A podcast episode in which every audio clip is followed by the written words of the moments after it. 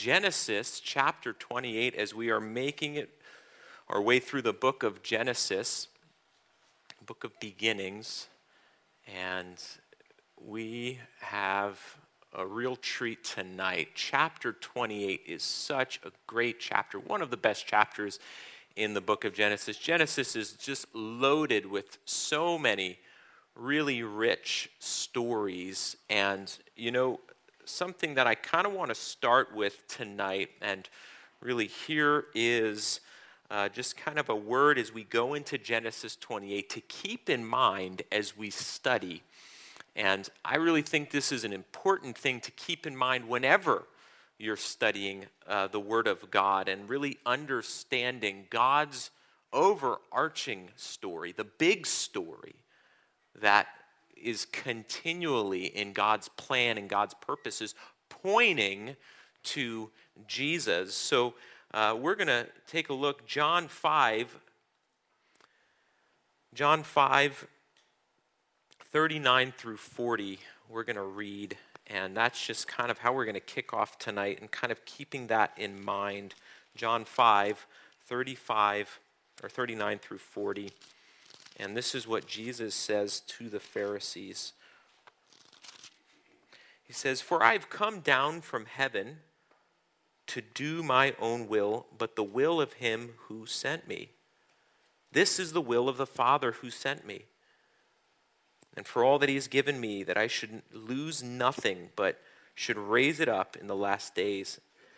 And this is the will of him who sent me that everyone who sees the Son and believes in him may have everlasting life, and I will raise him up in the last days. And really understanding kind of a little bit in the context of what Jesus is saying really gives us a, a, a really good understanding of the importance of Christ in Scripture that, that really everything you read in the Old Testament, as Jesus said to the Pharisees, you know, you, you search the scriptures as though in them is eternal life, not understanding they point to me. They point to Jesus, the Son of God, coming from heaven to earth for the purpose of redemption of sinful man. That is God's overarching story that we see kind of just lining up throughout the Old Testament as we study the book of Genesis. Understanding that really helps bring context to this story that we're going to read about today.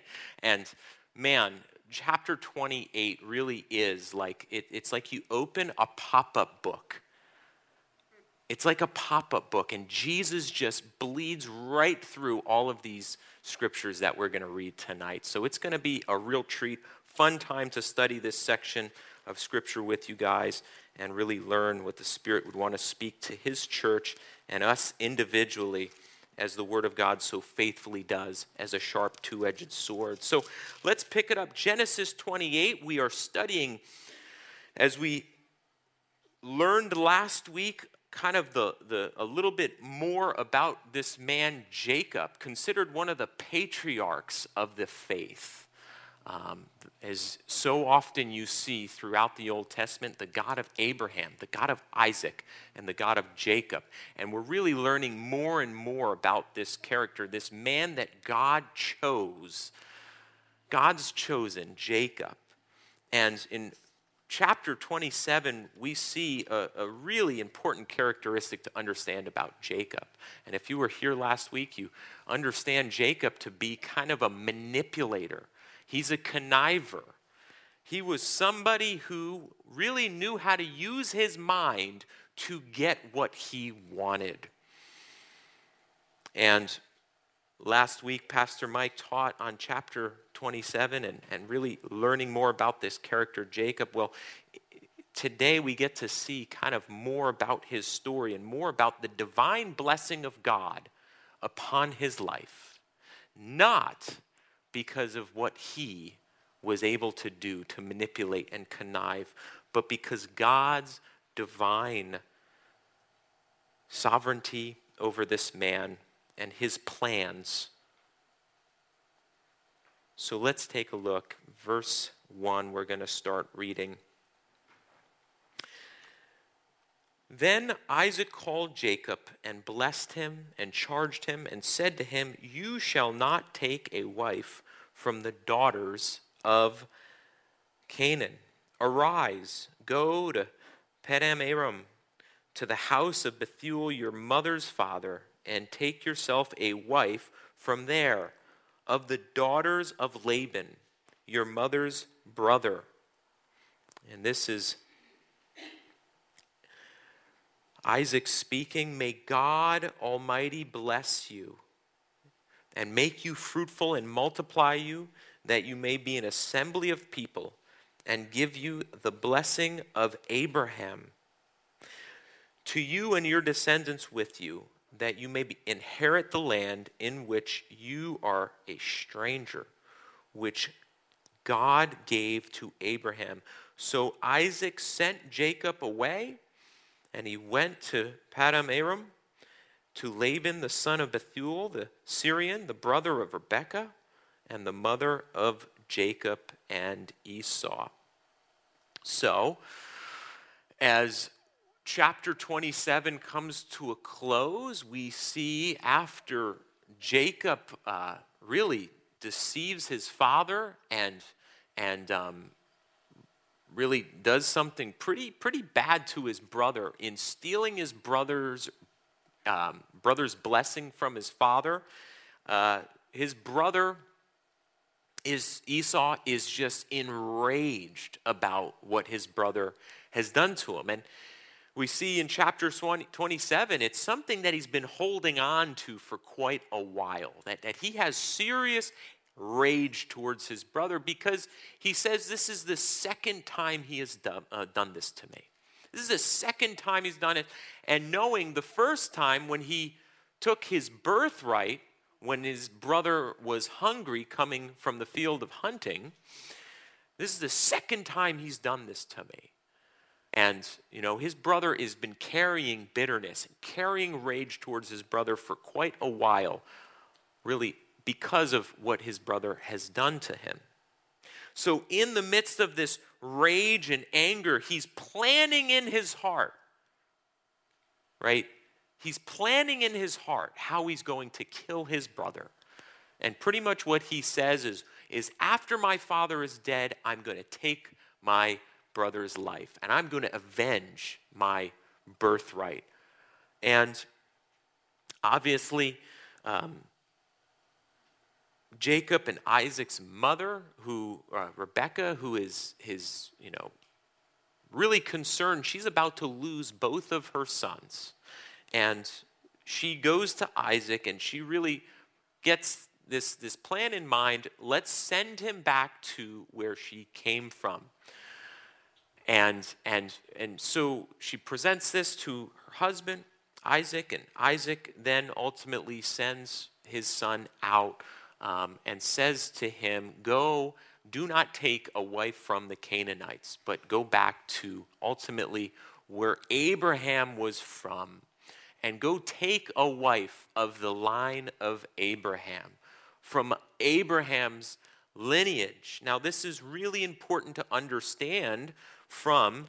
Uh, under, in, in understanding God's blessing upon Jacob. See, this is not just a blessing of an heir to an inheritance, if you will. He's not just blessing him in a way to say, hey, all of your father's household is going to be yours, and, and your older brother Isaac is going to serve you. That, that's, that's really not the only thing that is of importance here. The greater importance is the blessing of the lineage that was going to come through Jacob and the lineage to which is ultimately going to bring and usher in Messiah or the Savior, Jesus, to which Jesus came through.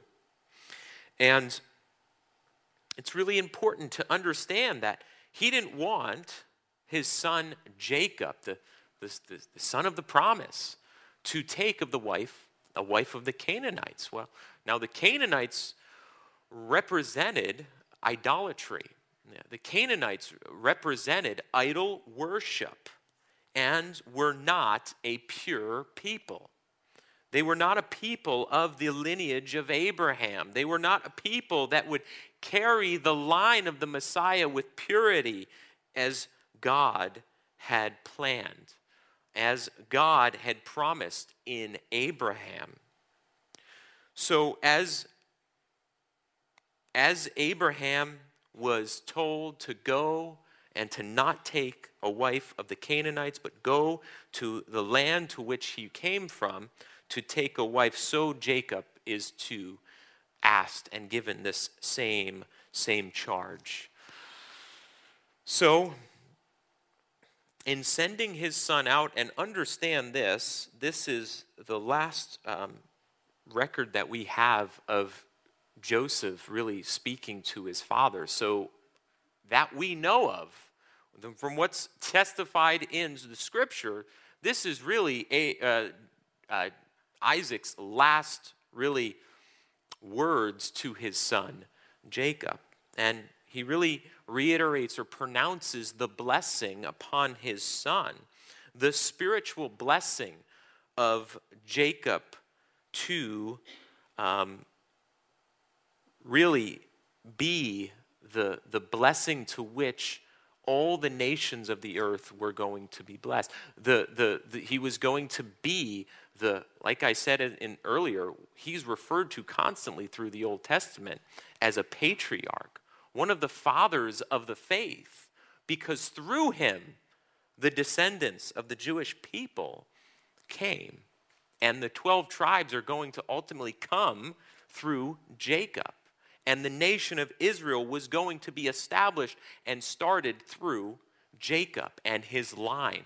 And we understand as you read scripture, Judah was a descendant of Jacob, was a child of Jacob. And through Judah, the line of the king would come and the Savior, Jesus. So, this is so important as we really understand God's overarching story and why all of this stuff really points to the coming of Jesus, as God promised to Abraham Isaac, and now Jacob. So he sends his son away. He sends his son away with a blessing and reiterates and reminds his son that he is the chosen of God, that God is going to fulfill his covenant of that he made with Abraham with and through Jacob. And again, for, for Jacob, this is ultimately the last time he sees his parents. Uh, he just receives all of these blessings from his father, but as we're going to read on, he's now sent on a journey 450 miles away from his home. Uh, this is before public transportation, this is before airline travel, before cars, and he's on this now walking journey 450 miles away from his house to go find a wife because of this promise that was given to his father and his grandfather. So, we read on, verse 6. Esau saw that Isaac had blessed Jacob and sent him away to Padan Aram to take himself a wife from there and that he, w- he blessed him and he gave him a charge, saying, You shall not take away from the daughters of Canaan. And Jacob had obeyed his father and his mother and had gone. Also, Esau saw that the daughters of the Canaanite did not please his father Isaac. So Esau went to Ishmael and took Mahalath the daughter of Ishmael, and Abraham's son, the sister of Nebuchadnezzar, to be his wife in addition to the wives he had. So Esau, at this point, has Canaanite wives, okay? And he hears his father's word to his brother. And he understands his brother just received this blessing from his father. And kind of is, is, is pondering in himself, well, maybe the blessing is, is, is part of not marrying a Canaanite woman. Well, you know, here's a way that I can gain back favor from my father. Here's a way that maybe I can get some of those residual blessings from my father. I'm going to go and marry another wife. And, and I'm going to listen to what my father says, and I'm not going to marry a woman of the Canaanite women but I'm going to go instead marry a descendant of Abraham. So, I mean, it, it, up to this point, it sounds good, sounds logical, but here's the thing he marries from the line of Ishmael. And as we've been studying through Genesis, we know that it was not Ishmael that the blessing and God's covenant came through, it was Isaac. So, as we see Esau kind of still just his understanding of the blessing of God, just very much so fleshy in nature, um, he is seeking to gain back some aspect of God's blessing and promises, but doing so in the way and the means of the flesh. And we know that Esau was a man after the flesh, right? He gave up his birthright for like a, a bowl of stew, right? To fill his belly, to satisfy his flesh, he ultimately gave up his birthright. And really understanding Esau as really a man after the flesh and his understanding of God's blessing, or the blessing from his father, really much so entangled with and understood in a fleshy way.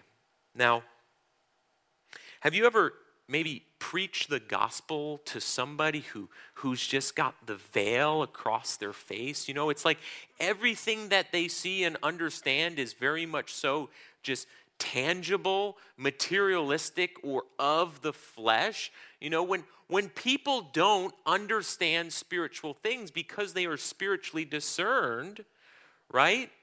It, it it's like they try to like understand it logically or in the way that like satisfies their flesh. And you end up with things like the prosperity gospel, right? Well, if you just believe in God, He is going to bless you in your flesh, right? You know, that is a that is trying to understand spiritual things through a fleshy type way. What is in it for me?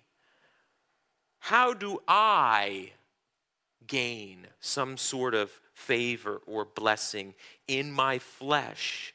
What's in it for me? How does this satisfy my flesh? And understand this when we approach God with that mindset, what is in it for me? What does this gain me? We really neglect to understand the purpose of God in bringing glory to Himself right? It turns out like you are not the center of the universe. I know, I still struggle with this too. And then when I watch my kids act that way, I'm like, man, where did they learn that from? Because I didn't teach them. And it's something that we, in our fallen state, all struggle with to the point that we are dead in our trespasses and sin. We all are all about the flesh until the Spirit starts to work in our lives. And as we know with Esau, he was not the child of the promise. He was a man after the flesh. And he did not understand the spiritual implications of the promises of God. So he goes and he marries a woman of Ishmael. And Esau is somebody who, as we read in, in chapter 27, his dad does speak to him, and his dad does tell him um, ultimately that there was going to be material blessing upon his life, that he would eat of the, the fat of the earth and, and, and the dew of heaven. Um, but it was going to be strictly materialistic. It was going to be strictly after the flesh. And as Jesus says, what does it benefit a man if he gains the whole world? Right? What does it what, what, what does it benefit to just 80 years of our lives? Maybe 90. Maybe you, you're healthy and you'll live to be 100. But 100 years of your life, all you're doing is just gaining material, material blessing, and that is all you have to show for. But this is what Esau illustrates. And we read on in Genesis 28, verse 10. We read of now Jacob's journey out. Now Jacob went out from Beersheba and he went towards Haran. So as he came to a certain place and stayed there all night, because the sun had set, and he took one of the stones on the place and put it at his head, and he lay down in that place to sleep. Now, picture this. He's on this journey 450 miles away from his house, from everything he knows. He says goodbye to his family. He says goodbye to everything that he had, right? And all he has at this point is a promise and a rock to put his head, right?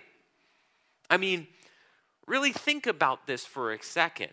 How hard he worked to to deceive and to manipulate to get what he wanted in this world. And now all he has to show for is a rock to put his head down on. Right? I mean, he is now homeless and and and and journeying to a place to which his father sent him. And all he has is a promise. That's all he's got to hold on to is a promise and he's left everything behind, and all he has is a rock to lay his head. Right? And think about this, right? As we studied the, the other chapters prior where he, he takes his brother's birthright, as we study chapter 27, what would God have done if Jacob maybe just waited on God instead of feeling the need that he had to make things happen. Right? Like, man, oh man, God's going to really need my help in this situation. Let me make things happen instead of waiting on God to fulfill his promises.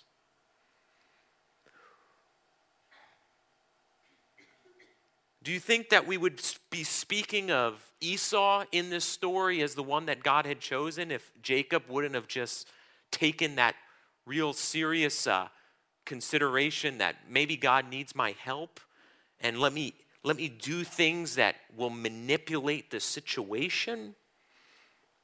No, because we know that Jacob was chosen from the womb before he did anything. It was something he did not have to earn. It was something that he did not receive because of his good behavior. It was not something that he had received because of his, his wise shrewdness and manipulation, but it was because God's divine blessing upon Abraham and his descendants. So now he's in the desert He's about 35 miles from home. He's been wandering. The sun is setting, and what a sad story this is. It's arid and desert. He can't even find a, a, a like a piece of wood to put his head on that maybe be a little more comfortable. No, no. The most comfortable thing he could find was a rock.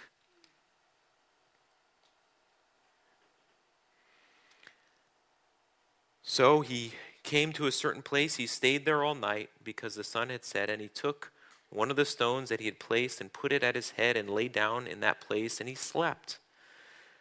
Then he dreamed, and behold, a ladder was set up on the earth, and its top reached to the heavens. And there the angel of God were descending and descending on it. And behold, the Lord stood above it and said, I am the Lord God of Abraham your father, and the God of Isaac. The land of which you lie, I will give to you and your descendants. Also, your descendants shall be as the dust of the earth, and you shall spread abroad to the west and to the east, to the north and to the south. And in you, and in your seed all the families of the earth shall be blessed. Behold, I am with you and will keep you wherever you go, and I will bring you back to the land, for I will not leave you until I have done what I have spoken to you. So he's falling asleep on this rock And as he sleeps, he gets this wonderful vision from God. See, God intervenes. What an amazing picture this is that he receives from God as God speaks to him through this amazing vision. And the vision is he sees what appears to be a ladder as it's translated. And it's a ladder that has angels ascending and descending, but it connects heaven with earth. Now, another way that this can be translated or understood, the picture here is a stone structure with a stairway connecting heaven and earth.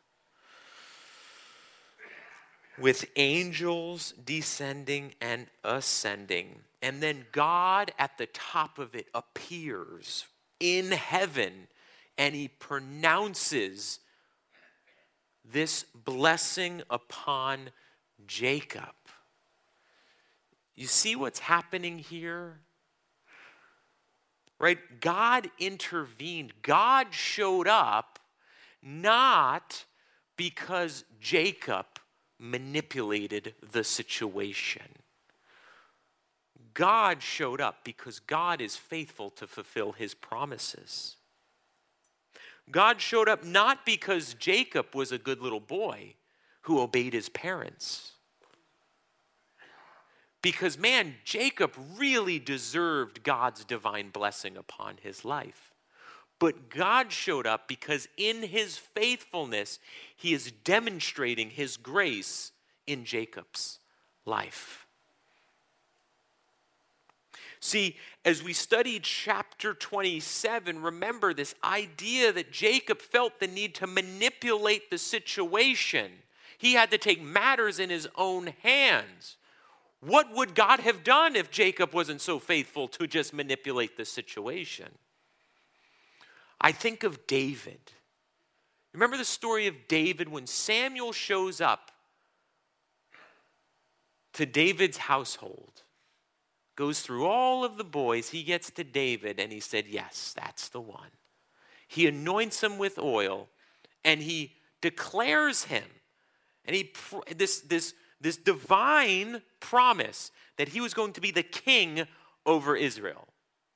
And he did this when he was young. Fast forward years, how many opportunities did he have to kill Saul? To help God to fulfill God's promise upon his life. And he just, I'm not going to put my hands on God's anointed. Right? David waited for God to fulfill his promise. And what did God faithfully do? God took care of it. Right? And ultimately, it was Saul's downfall. I mean, Saul was the one that did it to himself. And let me tell you something as we read about Esau, Esau would have figured out a way because he was a man after the flesh that God would have fulfilled his promise if Jacob did not feel the need to intervene. And we see that right here in this story. God intervened. God showed up because God is faithful, and the covenant to which he made with Abraham, he was going to see that it was fulfilled. And then that's how he ends this promise that he makes that Jacob would now be the recipient to which the blessing of the covenant of Abraham was going to flow through, that he would see to it that he fulfills all of these things.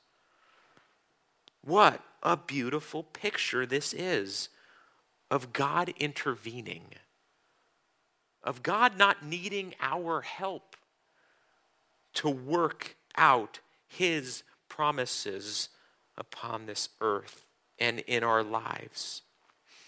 So the picture he gets, the vision he gets is this, this ladder or this, this stone structure and a stairwell coming down, and it's connecting heaven and earth. It's connecting God with earth or humanity.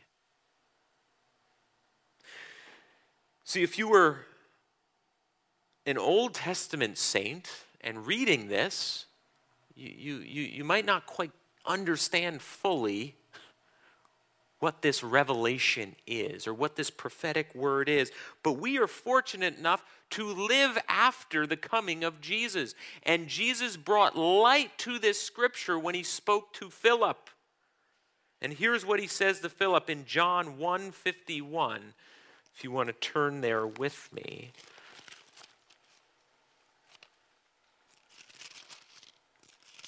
John 1:51 says this.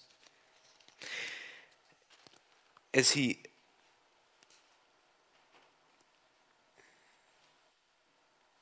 I'm sorry, it was Nathaniel, not Philip, but Philip was earlier. John 1:51 and he said to him, "Most assuredly I say to you, hereafter you shall see heaven open and the angel of God ascending and descending upon the Son of Man."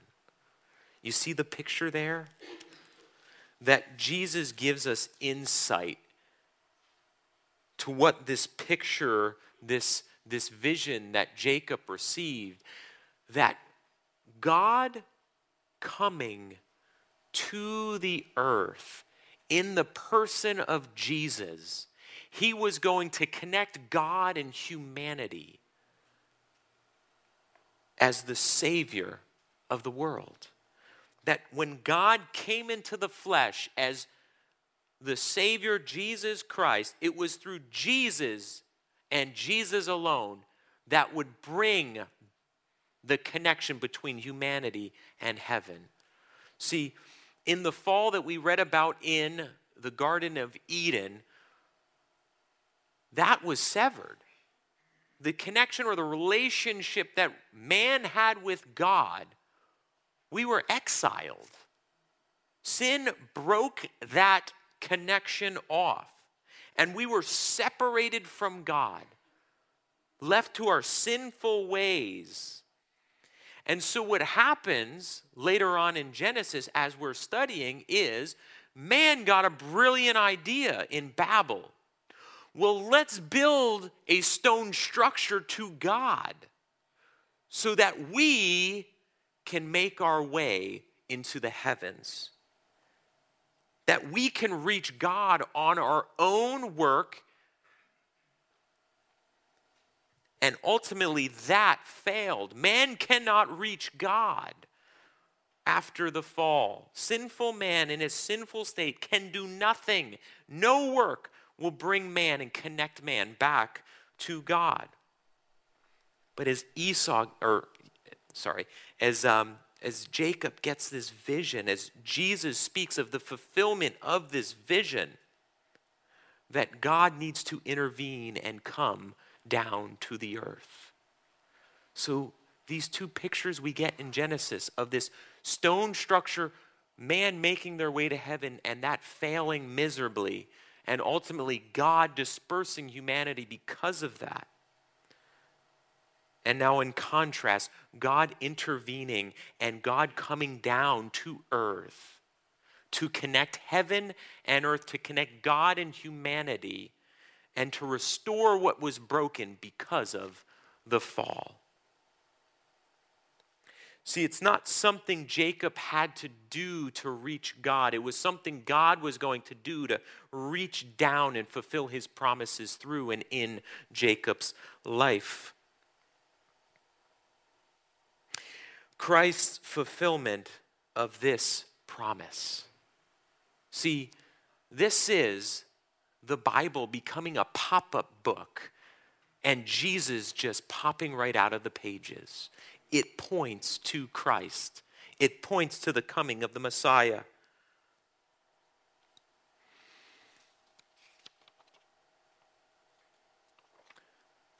We also see this in John 6:38.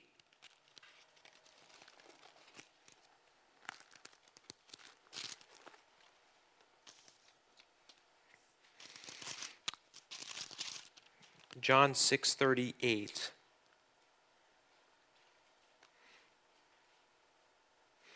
For I have come down from heaven, not to do my own will, but the will of him who sent me. This is the will of the Father who sent me, that of all he has given me I should lose nothing, but should raise it up at the last day.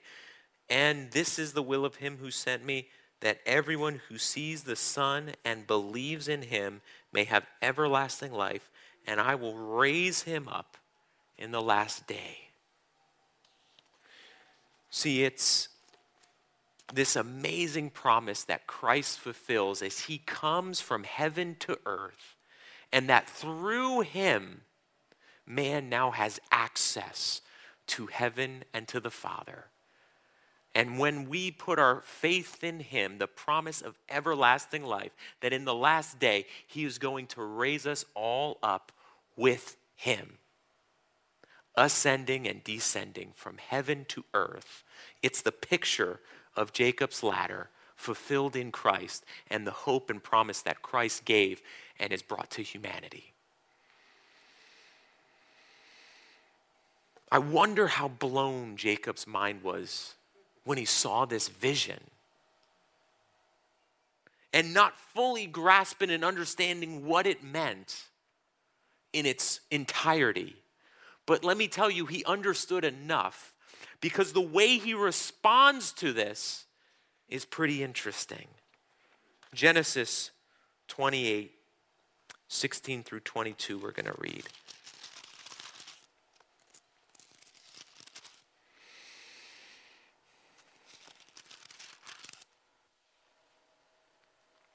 Then Jacob awoke from this sleep and said, Surely the Lord is in this place. And I did not know it. And he was afraid and said, How awesome is this place! This is none other than the house of God, and this is the gate of heaven. So Jacob wakes up from this vision and his mind is just blown. Like, whoa. I mean, like, this is the dwelling place of God. Look how amazing this place is. But as he meets God, as he sees God, as God speaks to him, he responds a couple of ways. And the emotions happening in him are interesting to note. That First and foremost, he was afraid. He was afraid. And, you know, he had this reverence of or, or, fear of God after meeting and seeing God.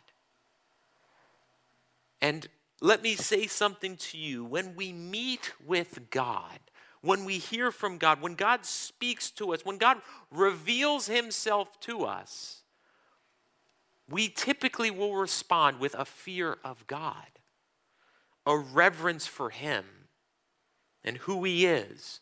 See, this is the all powerful God, the all knowing God. And when we see him and learn of him and experience him, the one thing it will do to us is show us how small and insignificant we are compared to him. And it brings a fear within us. And he says that he was afraid.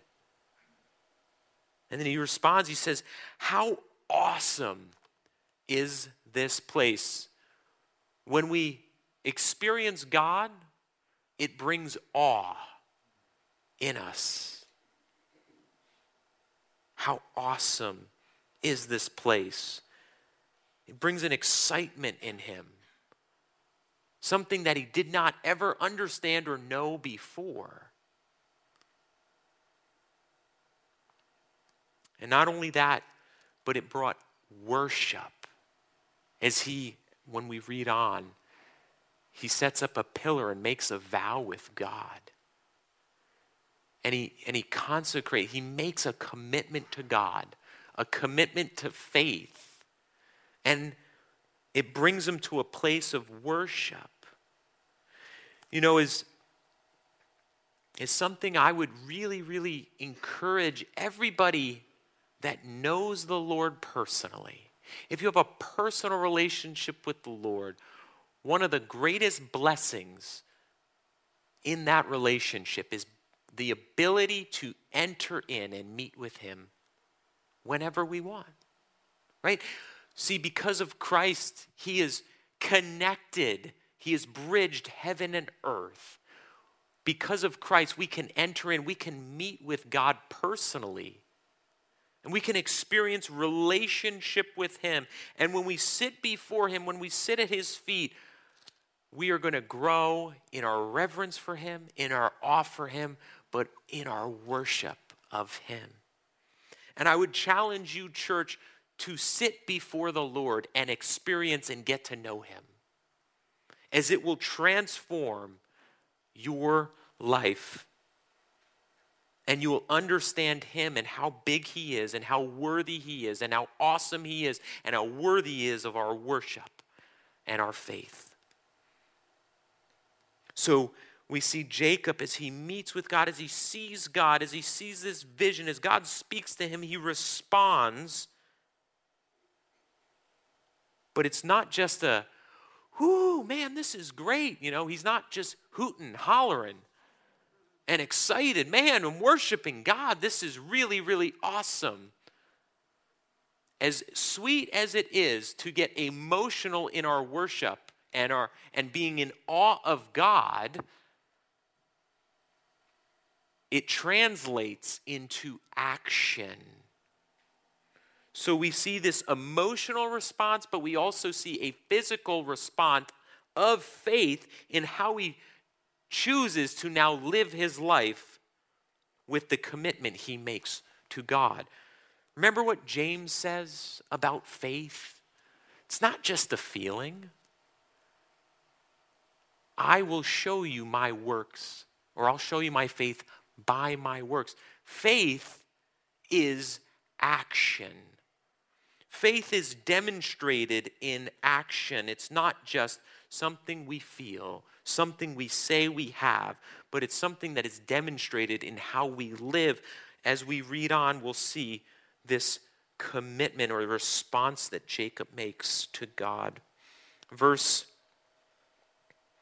18. Then Jacob arose early in the morning. He took the stone that he had put his head on, and he set it up as a pillar and poured oil on top of it. And he called the name of that place Bethel, but the name of the city had been Luz previously. Then Jacob made a vow, saying, If God will be with me and keep me in this way, that I'm going, and give me bread to eat and clothing to put on, so that I come back to my father's house in peace, then the Lord shall be my God. And this stone which I have set as a pillar shall be God's house, and of all that you give me, I will surely give a tithe to you. So we see Jacob wakes up. Jacob's recognition of what God has just done and shown him and promised him. And he takes the stone, this really interesting stone. I'm, I'm, like, I was really meditating on the stone. Like, why is the stone spoken of so many times in this story? And, you know, just something interesting to note. And, and again, I, I, I can't make the correlation, you know, perfectly, but just interesting to note that Jesus has been referred to a stone in the scripture, and it says that he is the chief cornerstone, right? A cornerstone bridging the gap. It's interesting to note as this picture of Jesus bridging the gap between heaven and earth and God and humanity. But again, what does he do? He takes this, this really pathetic stone that was really a kind of a representation of him having nothing and him being homeless and destitute. And that stone that stone that, that was probably something that he laid his head on and tried to fall asleep, just thinking of, of just the situation he was in. That stone that really represents him having nothing, not even a place to lie his head of comfort, now turns into this pillar, this pillar, this stone of remembrance that now represents and shows that God's present is, presence is in this place. And it will be there now forever for all to see and understand what God had spoken to Jacob in this vision through this dream. It's such an interesting stone. You know, Jesus said that, like, if we don't worship him, the rocks will. Man, this stone is sitting there. And it's probably somewhere still out there. I mean, it might not still be a pillar anymore, but, and it is still just representing what God has done a stone of remembrance for Jacob and the name of the town Bethel. This is God's house here. Man, this place is the gate of heaven.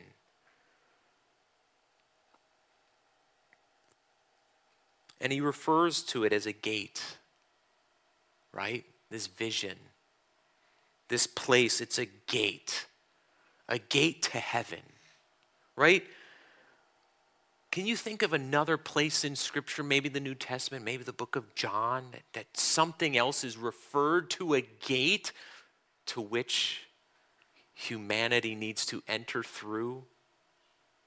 Jesus says, I am the gate. John 10 9, Jesus is the gate, and no man can enter but through him. He is the gate to the Father. He is the gate to heaven. And He is the gate that Jacob sees and understands in this story. Turn with me in John 10 9. We're going to read that scripture, man. That is such a great scripture.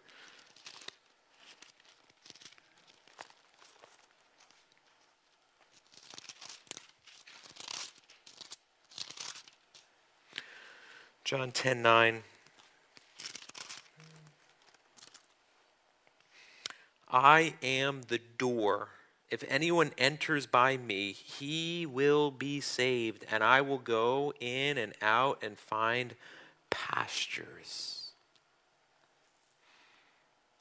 The picture of Jesus, the way of salvation, he is the gate of heaven. He is the gate between man and God, and he stood in the gap. He was the chief cornerstone to which salvation came and bridged heaven and earth. And Jacob sets up this pillar, stone of remembrance, with this rock. Names it Bethel. Interesting about Bethel is that Jacob ends up back in this place years later after getting married, as you guys, as, as we're all going to study on, after getting married and, and, and getting manipulated by Laban and having to marry two of his daughters, and then being successful working with Laban, and then finally ending up back years later. And when he comes back to Bethel, God speaks to him again in this place. And there's such significance to this place in the life of Jacob.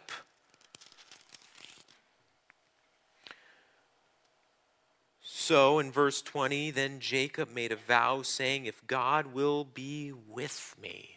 So there's actually some debate on how this is translated, and, and, and some say that the more accurate way that it should be translated is because God is with me, he's making this vow. Right? Which again, I think I think both ways have a little bit of a different application to this section of scripture.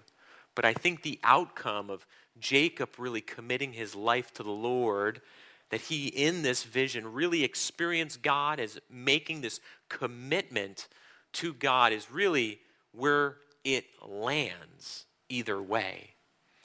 But if Jacob truly says, if God would be faithful, then I will make this vow.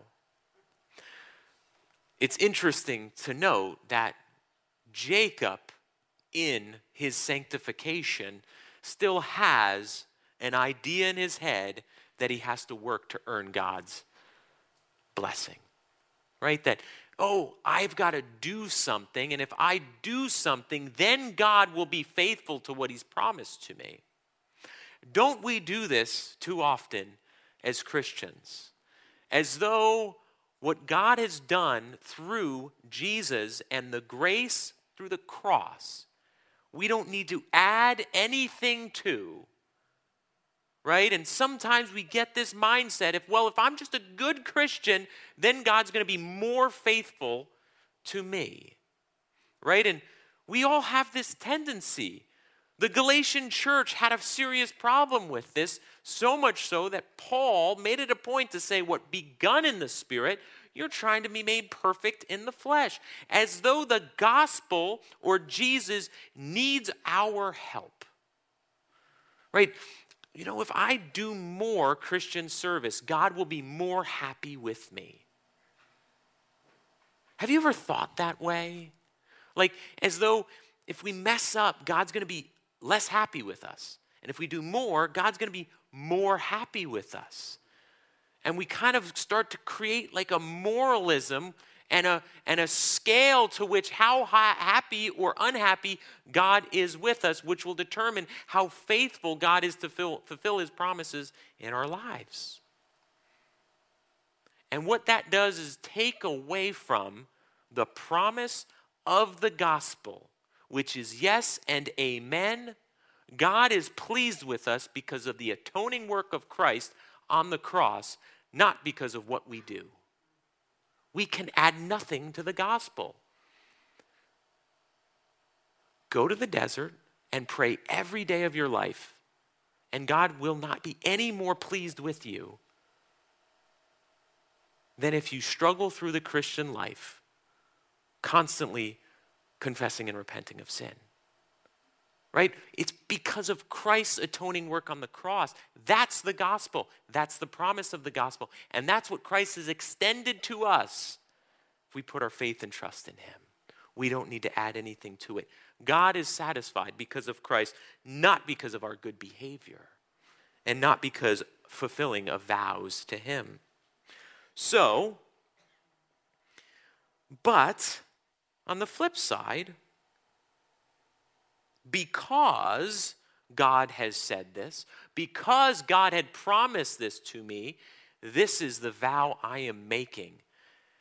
the picture of a surrendered life to the Lord, the awesome God that he had seen and heard from in this dream. And I do personally like and agree with this translation a little bit better or interpretation of what Jacob is saying here. He met with God and it transformed his life. And it transformed the way that he was going to live his life from this day on. And when we meet Jesus, there's a call to surrender your life to Him and make Him the Lord and Savior of your life. And it's a call to faith, it's a call to action. And it's not action that merits or gains us the favor of God, but it's a response to the favor and blessing that God has already promised and give to us. And that is the power of the gospel taking root in a heart, a submission of life to Him. And he makes this vow. And he says some really amazing things here as he's just committing of himself to the Lord.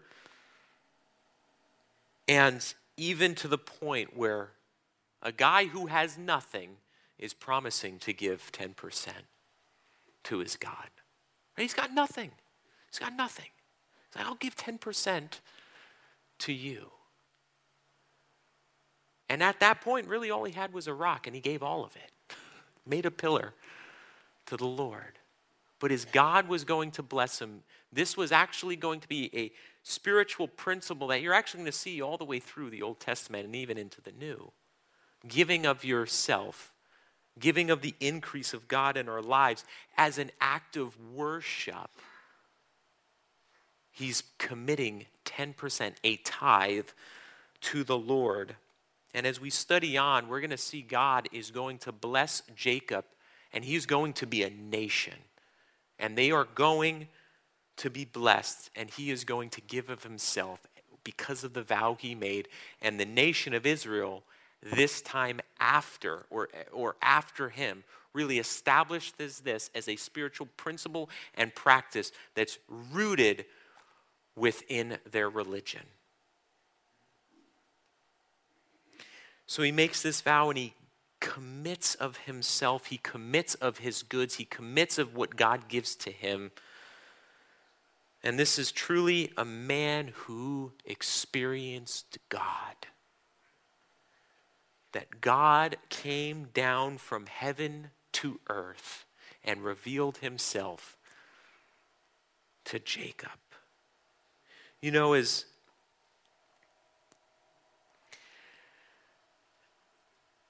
as I will share with many people about my coming to faith experience, you know, it, it, it wasn't something that, like, I grew up in a Christian household. My parents told me about Jesus. So, like, at eight years old, I said, Hey, I want to be a believer because my parents believe and I should be baptized. Like, as much as I wish that was my testimony and my story, instead, I more so identify with Jacob manipulator, conniver, who made a mess of everything and was left empty in the wilderness with barely a rock to put my head on. And for whatever reason, God, in His grace, was like the claw in the video game machine, and He had the joystick, and He kept feeding money into that thing until finally He got a hold of me. And that claw came down from heaven to earth and reached out and grabbed me and plucked me out because of the divine promise of Jesus Christ on the cross. He came from heaven to earth to save sinners and the lost and redeem sinful man back into relationship with God, which has been severed since the fall. What a beautiful picture we get in the story of Christ, and what an awesome hope and promise this is for all of us. Now, if you're a believer sitting in these seats, and you're like, well, I'm already saved. I've already experienced these amazing blessings and promise of God. Let me tell you, the truth of the gospel, which saved you however many years ago that was, is still valid to your life today. Because the same gospel that saved you is the same gospel that is setting you apart for God's purposes as He consecrates His children.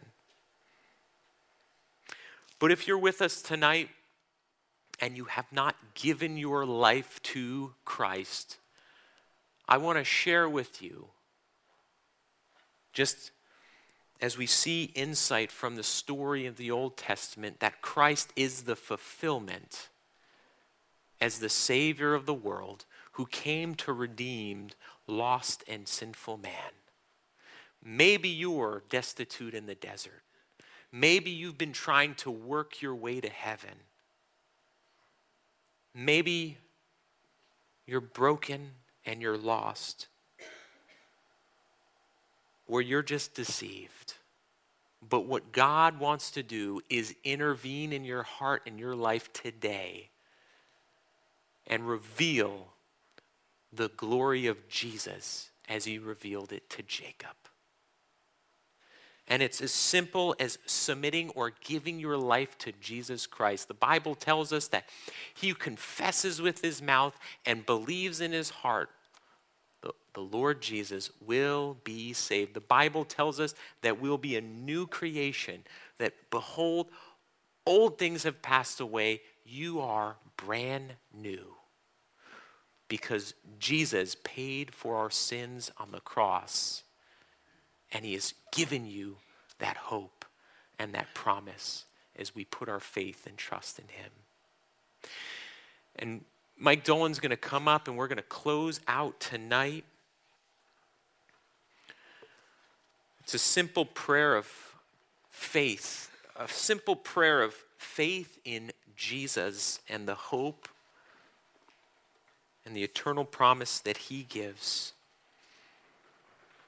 So if you have not prayed that prayer and you want to pray that prayer with me tonight, as we all just close our eyes and bow our hearts, would you pray this prayer with me and ask Jesus into your heart?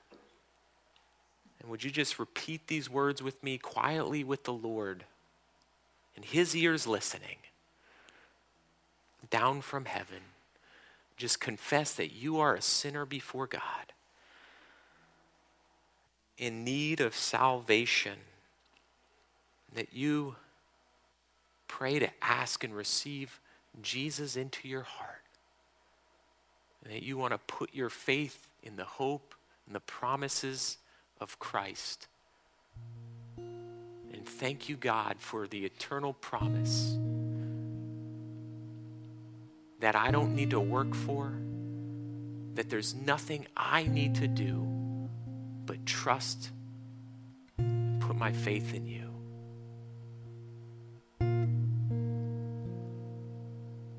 In Jesus' name.